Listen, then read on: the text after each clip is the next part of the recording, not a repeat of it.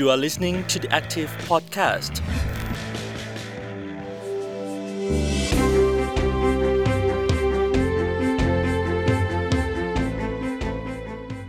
ขอต้อนรับคุณผู้ฟังทุกท่านเข้าสู่ The Active Podcast EP นี้อยู่กับผม วชิรวิทย์และบำรุงชัยครับ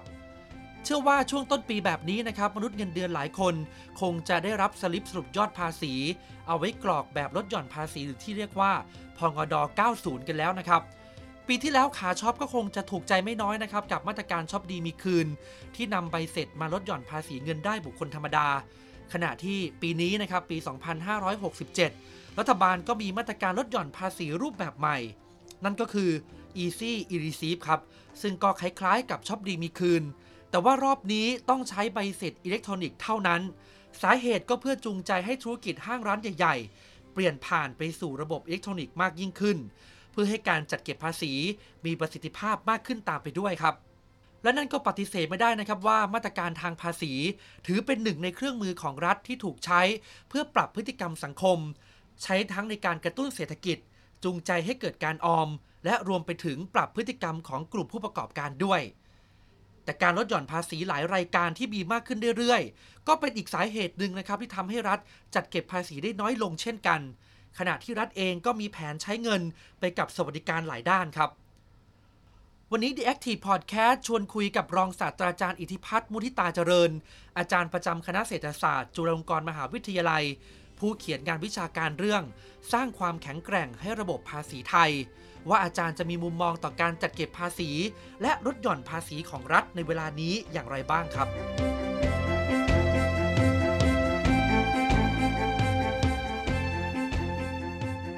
ในหนังสืออาจารย์เขียนไว้ว่าประเทศไทยเนี่ยจัดเก็บภาษีอ่าเงินได้อ่าต่ำกว่าเวียดนามอีกหรือต่ำกว่าในประเทศเพื่อนบ้านเรามาเลเซีย สิงคโปร์แรงประมาณนั้นนะอะฮะมองอย่างนี้ว่าอ่าตอนนี้เราเก็บได้ประมาณ 16%ต่อ GDP อันนี้คือรายรับภาษีที่เก็บได้นะครับ ถามว่ามันมันเยอะน้อยขนาดไหน ก็เทียบกับกลุ่มประเทศที่ระดับใกล้เคียงเรา เราเรียกว่าเอ่อ upper middle income country เขาเก็บได้ประมาณ 18%นะครับ ก็จะเห็นว่าเทียบกับประเทศที่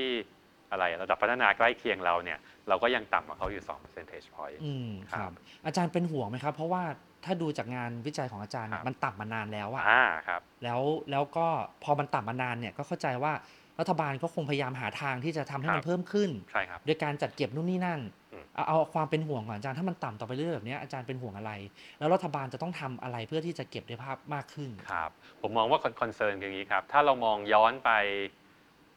15-20 ปีเนี่ยเราจะเห็นว่ารายได้ภาษีที่รัฐเก็บได้เนี่ยมันลดลงเรื่อยๆครับ มันลดลงมาตั้งแต่ก่อนเกิดวิกฤตโควิดนะครับลดลงมาเหลือประมาณ 15% 14-15%ตั้งแต่ก่อนเกิดโควิดล้วนะครับไอ้เจ้าการที่มันเก็บได้ลดลงเรื่อย ๆ ตัวเนี้ยมันสวนทางกับกับ common sense ที่คนมองถูกไหมครับ คนมองว่าเศรษฐกิจเราพัฒนาขึ้น ไอ้เจ้าอะไรที่อยู่นอกระบบเศรษฐกิจนอกระบบมันควรจะเล็กลง แต่กลับกันครับ มันแปลว่า เรากลับเห็นว่าเอ่อรัฐบาลเนี่ยเก็บรายได้ภาษีได้น้อยลง สาเหตุหนึ่งในสาเหตุสำคัญเนี่ยเป็นเพราะว่า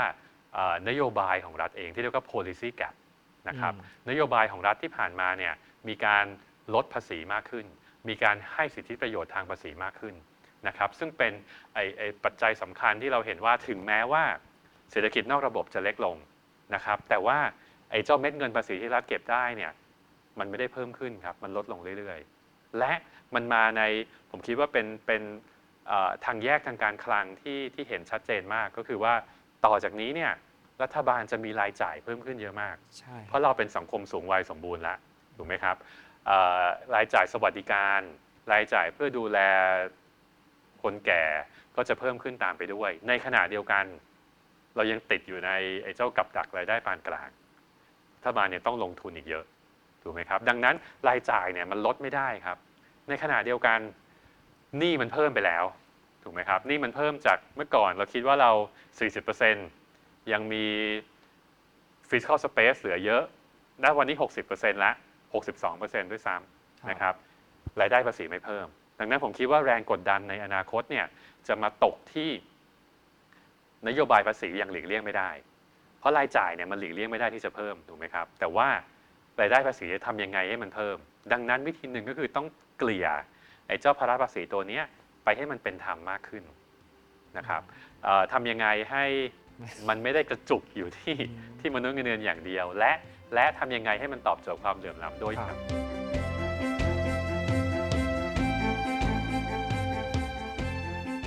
ทุกครั้งที่รัฐบาลบอกว่าจะ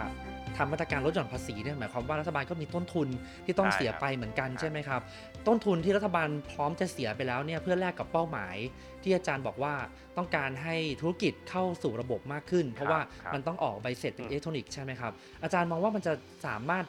เปลี่ยนพฤติกรรมของผู้ประกอบการได้มากน้อยแค่ไหน ถ้าลงไปดูในรายละเอียดของโครงการนะครับครับครับเป็นคำถามที่ดีครับเอ่อเวลาดูตัวเนี้ยนะครับถ้าเราดูตั้งแต่เอ่อ ตั้งแต่มี electronic tax invoice เลยนะครับไอตัวนี้มันก็คือใบกำกับภาษีอิเล็กทรอนิกส์นะครับถ้าย้อนไปตั้งแต่แรก ๆ ที่มีโครงการเลยเนี่ยจนมาถึง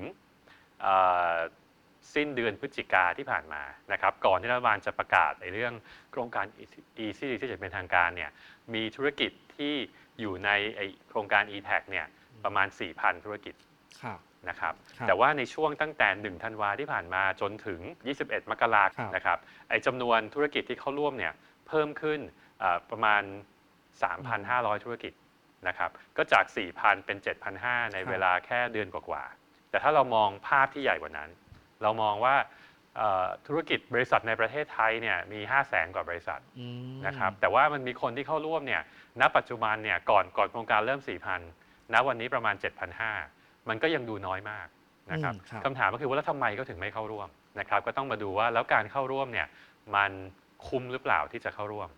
อืม นะครับเขาก็อาจจะมองว่าไอการเข้าร่วมโครงการ e-tax เนี่ยเป็นการปรับระบบบัญชีของเขานะครับให้ต้องสามารถส่งใบกำกับภาษีแบบอิเล็กทรอนิกส์ให้สรรพากรแล้วก็ให้ลูกค้าด้วยได้ด้วยนะครับอืมดังนั้นครับ มันคือการปรับระบบภาษีในปรับกับระบบบัญชีในระยะยาว แน่นอนว่ามีต้นทุนที่เกิดขึ้น ถึงแม้ว่า ไอ้ต้นทุนเนี้ยมันอาจจะเอาไปหักภาษีได้ 2 เท่าในช่วงนี้ครับ นะครับ แต่ว่าธุรกิจก็ต้องมาดูว่าแล้วถ้าเปลี่ยนระบบภาษีทั้งหมดในตอนนี้เนี่ยมันคุ้มไหมกับอืม สิทธิประโยชน์ภาษีที่จะได้ ซึ่งมันมีแค่ 15 กุมภาดังนั้นอืมธุรกิจก็อาจจะต้องเออระมัดระวังเยอะหน่อย และครับก็อาจจะเป็นสาเหตุหนึ่งที่ทำให้วันนี้เวลาเราซื้อของก็จะเห็นร้านค้าที่ไม่เข้าร่วมมีเยอะพอสมควร ใช่ครับ นะครับเอ่ออันที่สองก็จะต้องดูว่าแล้ว เวลาที่เข้าร่วมไปแล้วเนี่ยมันมีผลประโยชน์อะไรที่เขาได้มอันแรกที่เขาได้เนี่ยก็คืออาจจะดึงดูดลูกค้าช่วงนี้ได้มากขึ้น แต่มันเป็นแค่ระยะสั้นนะครับแล้วมีผลประโยชน์ระยะยาวยังไงได้บ้าง ซึ่งณวันนี้เนี่ยผลประโยชน์ระยะยาวอาจจะยังมีไม่ไม่ชัดเจนเท่าไหร่ครับการเข้าร่วมไอ้เจ้าเอ่อ e-tax ไปแล้วเนี่ยก็ไม่ทำให้ธุรกิจการทำธุรกิจในอนาคตครับของ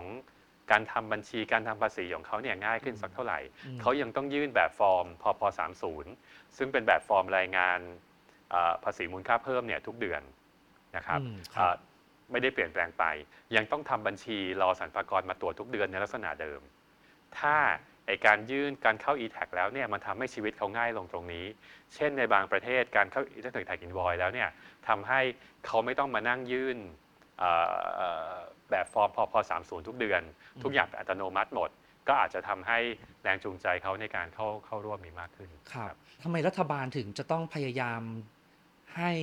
อ่าธุรกิจร้านค้าเนี่ยเข้าระบบมากขึ้นเอ่อเวลาที่รัฐบาลทำโครงการลักษณะเนี้ยนะครับให้ easy receive แน่นอนว่ามันมีต้นทุนที่เกิดขึ้นถูกไหมครับต้นทุนที่เกิดขึ้นจากเอ่อรายได้ภาษีที่หายไปนะครับเพื่อแลกกับว่าคนเข้า electronic tax invoice มากขึ้นอืม ความความคาดหวังของรัฐบาลเนี่ยก็คือหวังว่าจะเห็นว่าต่อไปเนี้ยธุรกิจจะเข้าเอ่อระบบภาษีมากขึ้นนะครับเอ่อปฏิบัติตามกฎระเบียบภาษีมากขึ้นอืมหลบเลี่ยงภาษีได้น้อยลง รัฐบาลเก็บเม็ดเงินภาษีได้อย่างเต็มเม็ดเต็มหน่วยมากขึ้น อันนี้คือความคาดหวังของรัฐบาลนะครับแต่ว่าถ้ามาดู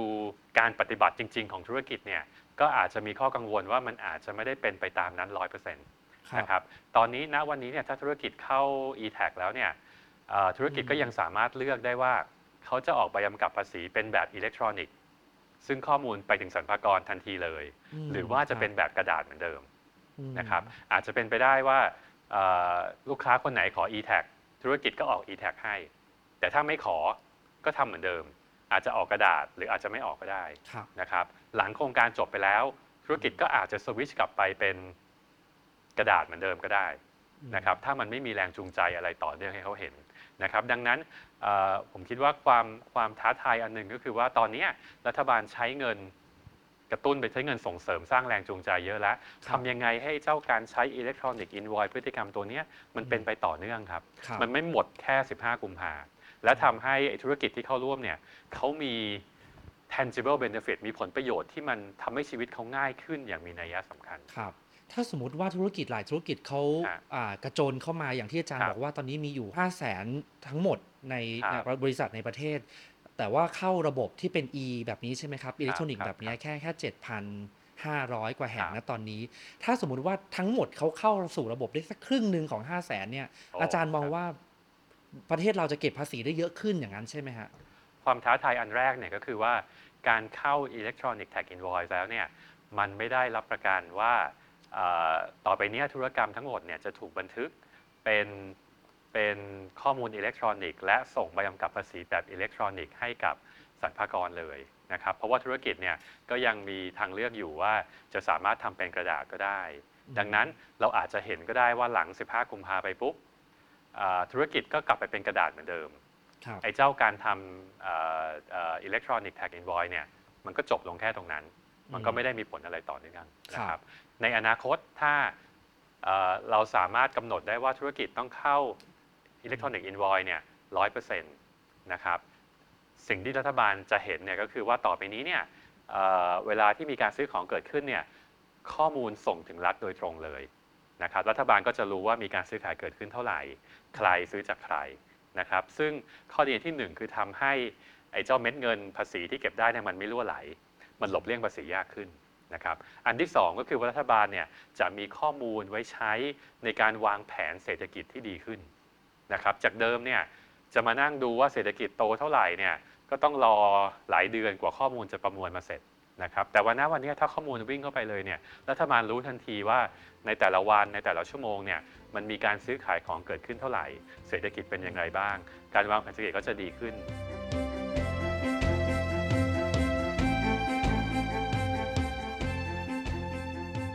ที่ผ่านมานอกจากจะมี e-receipt แล้วเนี่ยครับมันรู้สึกว่าจะมีมาตรการต่างๆ ที่พยายามจะดึงธุรกิจเข้ามาอยู่ในอยู่ครับในอิเล็กทรอนิกส์แบบนี้ใช่ไหมครับ อย่างเรื่องแอปเป่าตังค์ก่อนหน้านั้นอ่าครับแล้วก็ไล่ลงมาเนี่ยอาจารย์มองว่าประสบความสำเร็จไหมครับ ที่ผ่านมาก่อนจะมาถึงวันเนี้ยครับถือว่าดึงเชิญชวนเข้ามาได้มากพอหรือยังครับครับผมผมคิดว่าประสบความสำเร็จระดับหนึ่งนะครับอ่าเวลาที่เราดูย้อนไปเนี่ยมันก็จะมีอย่างคนละครึ่งถูกไหมครับอืมซึ่งพยายามดึง ร้านเล็กๆน้อยๆเข้ามาในระบบนะครับเอ่อในขณะเดียวกันเนี่ยรัฐก็เห็นข้อมูลรายได้ของธุรกิจเล็กๆน้อยๆมากขึ้น ก็สามารถดึงเขาเข้ามาในระบบภาษีภาษีที่เป็นทางการอืมมากขึ้น กลุ่มเป้าหมายเนี่ยมันแตกต่างจากอันนี้นะครับถ้ามองอย่างคนละครึ่งอย่างเป๋าตังค์เนี่ยอืมเป้าหมายคือธุรกิจที่รายย่อยยังไม่ได้จดทะเบียนเป็นบริษัทครับ ธุรกิจรายย่อยนะครับอืมอืมในขณะที่ถ้าเรามองไอ้เจ้า e- electronic receipt โครงการ easy receipt ตัวนี้เนี่ยกลุ่มเป้าหมายจะใหญ่ขึ้นมาหน่อยอืมนะครับครับ จะเป็นธุรกิจที่ผมว่าส่วนใหญ่อะอยู่ในระบบแวดอยู่แล้วนะครับอืมเป็นบริษัทที่มีรายได้ระดับหนึ่ง แต่ว่ายังไม่ได้เข้าเป็นอิเล็กทรอนิกส์ อาจจะออกไปเสร็จแบบกระดาษ ก็ทำให้มันอ่า formalize ขึ้นออกเป็นอิเล็กทรอนิกส์มากขึ้น การรั่วไหลของเงินภาษีก็จะน้อยลง เป็นลักษณะเป็นคนละกลุ่มเป้าหมายกัน ครับครับ ถ้าเป็นคนละกลุ่มเป้าหมายกันนั้นหมายความว่าถ้าจะทำให้อ่าบริษัทใหญ่ ๆ เหล่านี้ครับที่ที่เราพยายามจะเชิญชวนเขาเข้ามาอยู่ในอ่าระบบอิเล็กทรอนิกส์เนี่ยอ่าให้มันอ่ายั่งยืนอาจารย์มีข้อครับเสนอยังไงครับ ผมผมมองอย่างนี้ครับว่าหนึ่งเนี่ยต้องทำให้สิทธิประโยชน์ภาษีเนี่ยมันไม่ได้มีแค่ชั่วครั้งชั่วคราว ให้เขามองเห็นว่าการเข้า easy receive เนี่ยมันมีผลต่อเนื่องระยะยาวนะครับถ้าเขาไม่เข้ามาเนี่ยเขาตกขบวนรถไฟยาวแน่อืมเช่นแทนที่จะให้ลดหย่อนได้ 50,000 ช่วงแค่ต้นปี รัฐบาลสามารถแบ่งเงิน 50,000เนี่ยเป็น 4 ไตรมาสได้ไหมอาจจะสองอาทิตย์แรกของแต่ละไตรมาสให้ 12,500 บาท มันก็สามารถเกลี่ยเงินให้เห็นไปทั้งปีได้ ดังนั้นธุรกิจก็อาจจะมีแรงจูงใจในการเข้ามากขึ้นครับนะครับอาจจะมีเวลาให้เขาสามารถปรับบัญชี แล้วก็สามารถเข้าได้ต่อเนื่องทั้งปีได้ครับนะครับเอ่อ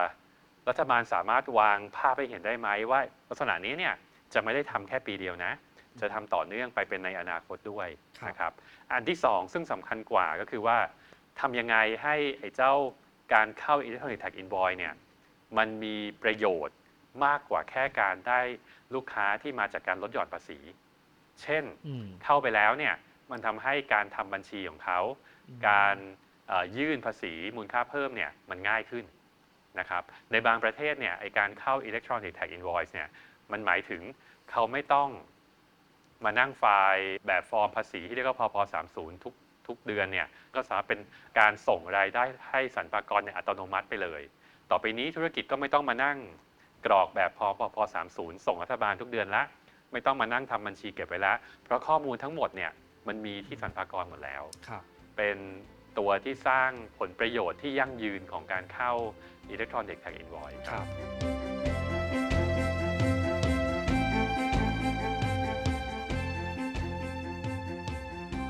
ทีนี้อยากจะชวนอาจารย์มาดูภาพกว้างของระบบภาษีในทุกวันนี้ โดยเฉพาะภาษีเงินได้บุคคลธรรมดาครับครับครับว่า มันจะมีมาตรการลดหย่อนหลายอย่างครับแล้วก็ easy receive เนี่ยก็เป็นหนึ่งในมาตรการลดหย่อนภาษีครับของบุคคลธรรมดาเหมือนกันอืมอาจารย์มองว่าอ่ามาตรการลดหย่อนภาษีของรัฐกับบุคคลธรรมดาเนี่ยครับที่มันจะมีตามช่วงฤดูกาลเทศกาลต่างๆ หรือบางอย่างก็ถูกเพิ่มมามาบ้างแล้ว ถ้าย้อนกลับไป 5 ปีก่อนหรือ 10 ปีก่อนเนี่ยรายการลดหย่อนอาจจะมีไม่มาก เท่ากับปัจจุบัน อาจารย์มองว่ารัฐบาลใช้มาตรการลดหย่อนภาษีกับบุคคลธรรมดาเนี่ยมาถูกทางหรือยังครับ ผมผมเทียบไปเห็นภาพอย่างนี้ ถ้าย้อนไปสักประมาณ 15 ปีก่อนนะครับถ้าเราไปดูแบบฟอร์มภ.ง.ด. 90 เนี่ยเราก็จะเห็นว่าไอ้ section ที่เป็นการลดหย่อนเนี่ยมันมีประมาณครึ่งหน้า A4 ณวันนี้ถ้าเราไปปริ้นแบบฟอร์มภ.ง.ด. 90 มา จะเห็นว่ามันเต็มหน้าแล้วครับการลดหย่อน ซึ่งแปลว่าในช่วง 15 ปีนี้ลดหย่อนมันงอกขึ้นมาเยอะมากนะครับคิดอะไรไม่ออกก็ก็ออกลดหย่อนไปก่อนนะครับเป็นเป็นหนึ่งในสูตรสำเร็จของการกระตุ้นกิจกรรมทางเศรษฐกิจต่างๆ ดังนั้นณวันนี้ผมคิดว่ามันเป็นช่วงเวลาที่รัฐบาลอาจถ้ารัฐบาลต้องการที่จะหารายได้ได้มากขึ้นนะครับ ต้องการจะทำให้การจ่ายภาษีมันง่ายขึ้นสำหรับประชาชนทั่วไปเนี่ยอาจจะต้องมานั่งทบทวนการลดหย่อนในระบบ นะครับเปรียบเทียบกับเหตุผลความจำเป็นทางเศรษฐศาสตร์ของมัน ว่าแต่ละอย่างเนี่ยมันยังมีความจำเป็นอยู่มากน้อยแค่ไหนนะครับและถ้ามันยังจำเป็นอยู่ เรายังเอ่อเอ่อจำเป็นที่จะต้องให้สิทธิประโยชน์ภาษีตัวเนี้ยในรูปแบบเดิมหรือเปล่า หรือมีรูปแบบไหนที่มันสามารถตอบวัตถุประสงค์ของรัฐได้มากขึ้นนะครับไอ้เจ้าการ clean out ตัว deduction ตัวเนี้ยมันอาจจะทำให้เราสามารถลด อัตราภาษีทั้งระบบลงไปด้วยก็ได้ โดยที่รัฐบาลไม่ได้ไม่ได้เสียรายได้ลงไปอืมครับครับอยากถามอาจารย์ก่อนว่าตัวอาจารย์เนี่ยวางแผนภาษีที่จะเกี่ยวข้องกับการใช้อ่า easy receive ตรงนี้บ้างยังไงบ้างไหมครับ ครับก็ก็ก็ก็ก็ต้องวางแผนครับ เพราะว่าเอ่อรัฐบาลให้ลดหย่อนได้ 5 0,000 ใช่ไหมครับ ก็ต้องมาเทียบก่อนว่าแล้วแท็ก b r a c k e t เราเท่าไหร่ แล้วก็เวลาไปลดหย่อนแล้วเนี่ยเวลาไปซื้อของเอาไปลดหย่อนได้แล้วเนี่ยมันอืมประหยัดไปได้เท่าไหร่ อาจจะดูว่ามีอะไรที่เราจำเป็นต้องซื้อแน่ๆไหมหรือว่าสามารถอะไรวางแผนจะซื้อเร็วๆนี้ไหมก็อาจจะเปลี่ยนมาซื้อช่วงเวลานี้แทนครับครับแต่ถ้ามุมมองของเด็กจบใหม่อย่างเงี้ยครับฮะอย่าง first jobber เนี่ยเขาอาจจะมองว่าไม่เกี่ยวกับตัวเขาเลย เพราะว่าเขาก็มีอ่าเงินเดือนอ่าจำกัดอยู่แล้วใช่ครับอาจจะไม่มีใช่ครักำบลังซื้อตรงเนี้ยครับมาตรการกระตุ้นเศรษฐกิจผ่านมาตรการภาษีแบบเนี้ยอาจารย์มองว่ามันจะประสบความสำเร็จมากน้อยแค่ผมไหนผมครับมองว่าอย่างนี้ครับว่ามาตรการลักษณะเนี้ย ตั้งแต่ช็อปช่วยชาติ ตั้งแต่ช็อปดีมีคืนจนมาถึง Easy Receive ณปัจจุบันเนี่ยมันพยายามตอบวัตถุประสงค์ 2 ข้อ ครับข้อแรกคือกระตุ้นเศรษฐกิจ ข้อ 2 คือดึงธุรกิจเข้าระบบอืม นะครับอ่าช่วงแรกๆเนี่ยไอ้วัตถุประสงค์แรกคือเรื่องกระตุ้นเศรษฐกิจเนี่ยมันโดมิเนตวัตถุประสงค์อันอันหลังนะคครัรับบ แต่ว่าปีนี้เนี่ยภาพมันเปลี่ยนไป เพราะว่าไอ้ร้านค้าที่เข้าร่วมได้เนี่ยเป็นร้านค้าที่ต้องอยู่ในไอ้โปรแกรม e-tax ก็คือ electronic tax invoice เท่านั้นอืม ดังนั้นไอ้วัตถุประสงค์เรื่องของการอ่าดึงธุรกิจเข้าระบบเนี่ยมันก็เลยชัดเจนกว่าเรื่องกระตุ้นเศรษฐกิจนะครับอืมดังนั้นวันนี้ถ้ามาดูเนี่ยไอ้เรื่องกระตุ้นเศรษฐกิจเนี่ยมันก็จะจำกัดมากกว่า เพราะครับหนึ่งร้านที่เข้าร่วมเนี่ยมันไม่เยอะนะครับอืมอ่าคนที่จะใช้ได้เนี่ยก็น้อยลงไปด้วยอืมนะครับดังนั้นถ้าถ้ามาดูตรงเนี้ยว่าเฮ้ยมันจะตอบโจทย์ของรัฐบาลเรื่องของการดึงธุรกิจเข้าระบบได้มากน้อยแค่ไหนเนี่ยก็อาจจะต้องมาดูว่าอ่า คนเข้าร่วมเยอะไหมนะครับธุรกิจที่อ่าเข้าร่วมไอโครงการ e-tax ในช่วงนี้มีมากน้อยขนาดไหน และและเข้าไปแล้วเนี่ยพฤติกรรมมันเปลี่ยนไปยังไงบ้างครับอยากให้อาจารย์ยกตัวอย่าง มาตรการลดหย่อนภาษีที่อาจารย์มองว่ามันควรจะต้องกลับมาทบทวนนะครับอ่าผมคิดว่าอย่างอย่างสมมุติเรามองลดหย่อนภาษีทั้งหมดนะครับเอ่อผมมีงานวิจัยตัวหนึ่งที่บอกว่าการลดหย่อนที่เกี่ยวข้องกับการออม และการลงทุนระยะยาว นึกภาพเช่นประกันชีวิต เช่น RMF เช่น SSF เนี่ยพวกเนี้ยมีสัดส่วนของต้นทุนทางการคลัง ก็คือรายได้ภาษีที่รัฐควรเก็บได้ แต่ว่าเก็บไม่ได้ เพราะให้สิทธิประโยชน์เหล่านี้ไปเนี่ยมีต้นทุนการคลังตัวเนี้ยประมาณครึ่งหนึ่งของเออต้นทุนการลดหย่อนที่เกิดขึ้นในระบบนะครับดังนั้นตัวนี้เนี่ยเป็นตัวใหญ่นะครับในงานวิจัยผมชี้ว่าไอ้เจ้าไอ้เจ้าการลดหย่อนพวกเนี้ยมันมีประโยชน์ ในแง่ที่ว่ามันสร้าง ความมั่นคงทางการเงินหลังเกษียณ ให้กับผู้เสียภาษีไทยได้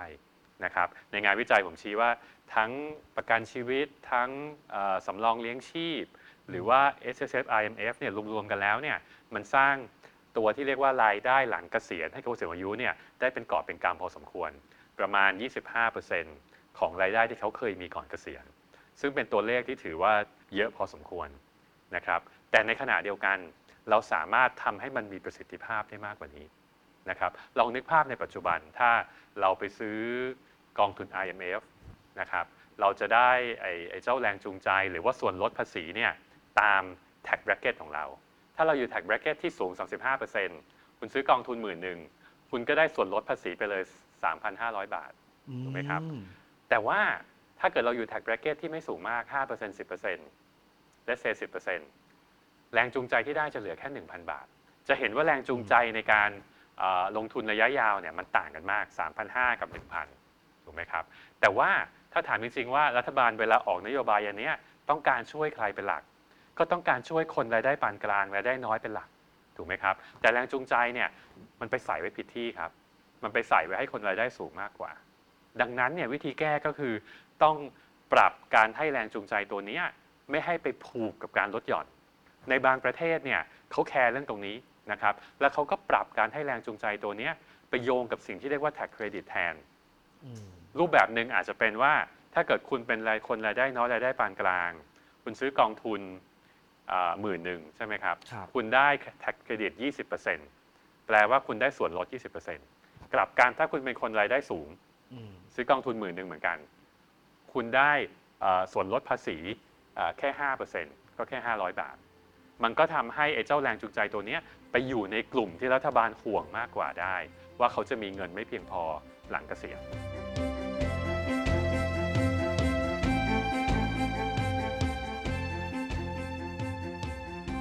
อาจารย์มีข้อเสนอว่า เอ๊ะ ถ้าสมมุติว่าเราเอาการลดหย่อนทั้งหมด ต้นทุนในการลดหย่อนทั้งหมดเนี่ยครับออกไป แล้วทดแทนด้วยการไม่ลดหย่อนละเลิกละครับแล้วมาลดฐานภาษีอ่าแล้ว แล้วเราเอาเอาตัวเลขสองสองก้อนเนี้ยมามาชดเชยกันเนี่ยครับมันก็จะทำให้รัฐเนี่ยจัดเก็บภาษีได้มากขึ้น อ่าครับเพื่อให้เห็นภาพนะครับว่าไอการลดหย่อนของเราตัวเนี้ยมันเยอะขนาดไหนนะครับเอ่อผมผมมีงานวิจัยอันหนึ่งที่ทำให้เห็นว่าถ้าเราเอาการลดหย่อนที่ไม่ใช่การลดหย่อนส่วนตัว การลดหย่อนเพื่อบุตรเพื่อพ่อแม่ออกไปตัวเนี้ยนะครับถ้าออกไปทั้งหมด แล้วเราจะสามารถ ลดอัตราภาษีทั้งระบบลงมาได้มากน้อยแค่ไหน โดยที่รัฐยังเก็บรายได้ได้เท่าเดิม เราเรียกว่า revenue neutral นะครับ เราพบว่าถ้าเราเอาการลดหย่อนที่นอกเหนือจากส่วนบุคคล ลดหย่อนเพื่อพ่อแม่เพื่อบุตรออกไปนะครับ เราจะสามารถลดอัตราภาษีทั้งโครงสร้างลงมาได้ 2 percentage point นั่นคือจาก 35 เป็น 33 ถ้าจาก 25 ก็เหลือ 23%นะครับ โดยที่ว่ารัฐยังเก็บเม็ดเงินภาษีได้เท่าเดิมทั้งหมด นะครับอันนี้ชี้ให้เห็นว่าจริงๆเนี่ยเราสามารถลดภาษีลงมาได้นะครับโดยที่ว่ารัฐบาลไม่ได้เข้าเนื้อด้วย ยังเก็บรายได้ได้เท่าเดิมนะครับแค่เอาลดหย่อนต่างๆ ที่ไม่ใช่ลดหย่อนที่จำเป็นออกไปให้หมดครับแต่ก็อาจจะมีคำถามว่าถ้าสมมติว่ารัฐบาลไม่ไม่มีมาตรการลดหย่อนอะไรเลยเนี่ยมันก็อาจจะไม่นำไปสู่แรงจูงใจในการเปลี่ยนพฤติกรรมด้วยไหมครับอ่าก็ต้องมาดูครับว่า ไอ้ไอ้สิ่งที่รัฐบาลต้องการส่งเสริมเนี่ยมีอะไรบ้างนะครับ เช่นรัฐบาลอยากส่งเสริมให้คนมีเงินออมหลังเกษียณถูกไหมครับ ก็ต้องมาดูว่าแล้วถ้าอยากเพิ่มไอ้เจ้าการลดหย่อนเพื่อการออมหลังเกษียณเข้าไปเนี่ยมันทำได้มันทำผ่านอะไรได้บ้าง อะไรที่เวิร์กที่สุด จะเป็นสำรองเลี้ยงชีพ จะเป็นประกันชีวิต หรือจะเป็นกองทุนต่างๆ ณวันนี้เนี่ยลดหย่อนเนี่ยตอบหลายวัตถุประสงค์มากอืมถูกไหมครับ เราเห็นอย่าง เอ่อ IMF อันนี้ตอบวัตถุประสงค์เพื่อการเกษียณชัดเจนถูกไหมครับ บางอย่างอย่าง S S F ได้ 10 ปี มันก็เป็นระยะยาวที่เป็นกึ่งกึ่งๆยาวพอสมควร แต่ไม่อาจจะไม่ถึงเกษียณสำหรับคนส่วนใหญ่ครับหรือว่าอย่างไทย ESG นะครับซึ่งแน่นอนว่าเน้นชัดเจนเรื่องของการส่งเสริม ESG นะครับหรือว่าอันเนี้ย Easy Receive ซึ่งเนี่ยผมเปลี่ยนไปแล้วกลายเป็นว่าต้องการส่งเสริม เอ่อผู้ประกอบการให้ธุรกิจเข้าระบบมากขึ้นครับจะเห็นครับว่ามันมีหลายวัตถุประสงค์ถูกไหมครับใช่และครับถ้าเอ่อเอ่อเราไม่ให้ความสำคัญกับตรงนี้ต่อไปเราก็จะเห็นว่าการลดหย่อนเนี่ยมันเพิ่มขึ้นมาเรื่อยๆครับ ตามหลากหลายวัตถุประสงค์ที่รัฐต้องการมีครับนะครับ แต่ถ้าเรามาทบทวนตัวเนี้ยว่าตัวไหนที่มันยังมีความจำเป็นอยู่นะครับ สามารถกำหนดว่าเอ่อในแต่ละปีอาจจะกำหนดว่าเรามีซีลิ่งของการลดหย่อนเท่าไหร่ รัฐบาลก็จะเลือกวัตถุประสงค์ที่นำเสริมเนี่ยได้อย่างมีประสิทธิภาพมากขึ้นครับ อืมครับ โอ้โห เป็นเป็นสิ่งที่ต้องคิดอีกเยอะเลยนะอาจารย์ เพราะว่ามันมันก็มีหลายรายการแล้วก็ อันนี้ยังไม่ได้พูดไปถึงว่าอ่าแต่รายการลดหย่อนแต่ละครับละแต่ละอย่างเนี่ยครับครับ แต่ละกลุ่มรายได้ซึ่งเป็นมนุษย์เงินเดือนเนี่ย ครับ ซึ่งมีความหลากหลายมากเนี่ยเขาได้ประโยชน์หรือว่าเขารู้สึกว่ามีความเป็นธรรมกับการที่เขาจ่ายภาษีหรือไม่ อย่างครับ ยกตัวอย่างอย่างผมเองเนี่ยครับอาจารย์อย่างผมเนี่ยอ่าอาจจะไม่ได้รับประโยชน์อะไรจาก easy receive เลยก็ได้นะ เพราะว่าไม่ใช่เพราะคไม่นได้ใช้เลย ไม่ได้ใช้เลยไม่ได้ครับแบบว่าครับเพราะอ่าพุ่งตรงกับเดือนชนเดือนอย่างเงี้ยครับก็แทบจะไม่มีเงินก้อนไปซื้ออยู่แล้วฮะแต่ว่าอาจจะได้ประโยชน์จากแรงจูงใจในการอ่าจ่ายลดหย่อนภาษีจากการซื้อกองทุนเพื่อการออมใช่มากกว่าครับอย่างอะครับใช้ provident fund ในการลดหย่อนได้ แต่ถ้ามันเป็นอย่างที่อาจารย์บอกก็คือ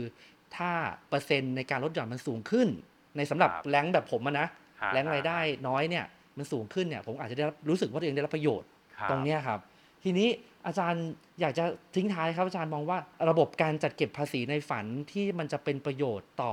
มนุษย์เงินเดือนเนี่ยอาจารย์มองว่ามันควรจะออกแบบแบบผไหนมผมผมมองผมผมอาจจะเสนออย่างนี้ครับ ว่าณปัจจุบันเนี่ย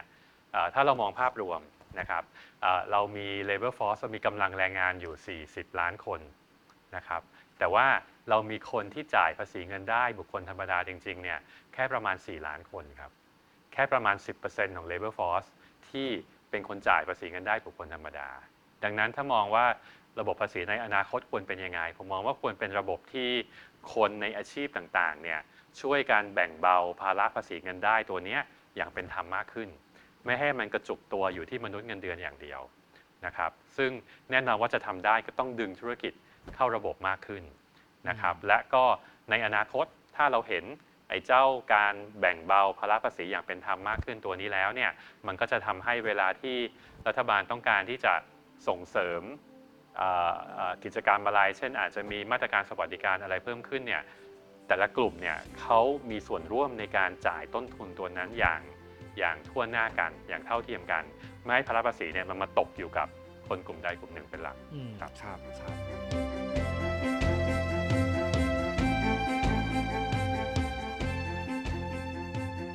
ดูเหมือนว่าระบบการจัดเก็บภาษีของรัฐอย่างเป็นธรรม และจัดเก็บอย่างมีประสิทธิภาพ จะเป็นโจทย์ใหญ่ท่ามกลางรายจ่ายด้านสวัสดิการของรัฐ ที่จะมีมากขึ้นเรื่อยๆนะครับและผมหวังว่าการชวนคุยเรื่องภาษี ที่ดูซับซ้อน แต่ความเป็นจริงก็เป็นเรื่องใกล้ตัวมากๆ จะช่วยเปิดมุมมองใหม่ๆ ให้กับคุณผู้ฟัง ช่วยกันพาสังคมให้ตั้งคำถาม พัฒนาระบบการจัดเก็บภาษีให้ดียิ่งขึ้นไปครับ สำหรับวันนี้ The Active Podcast หมดเวลาแล้วนะครับ พบกันใหม่ในสัปดาห์หน้า ผมวชิรวิทย์เลิมบำรุงชัยต้องลาไปก่อน สวัสดีครับ You are listening to the Active Podcast.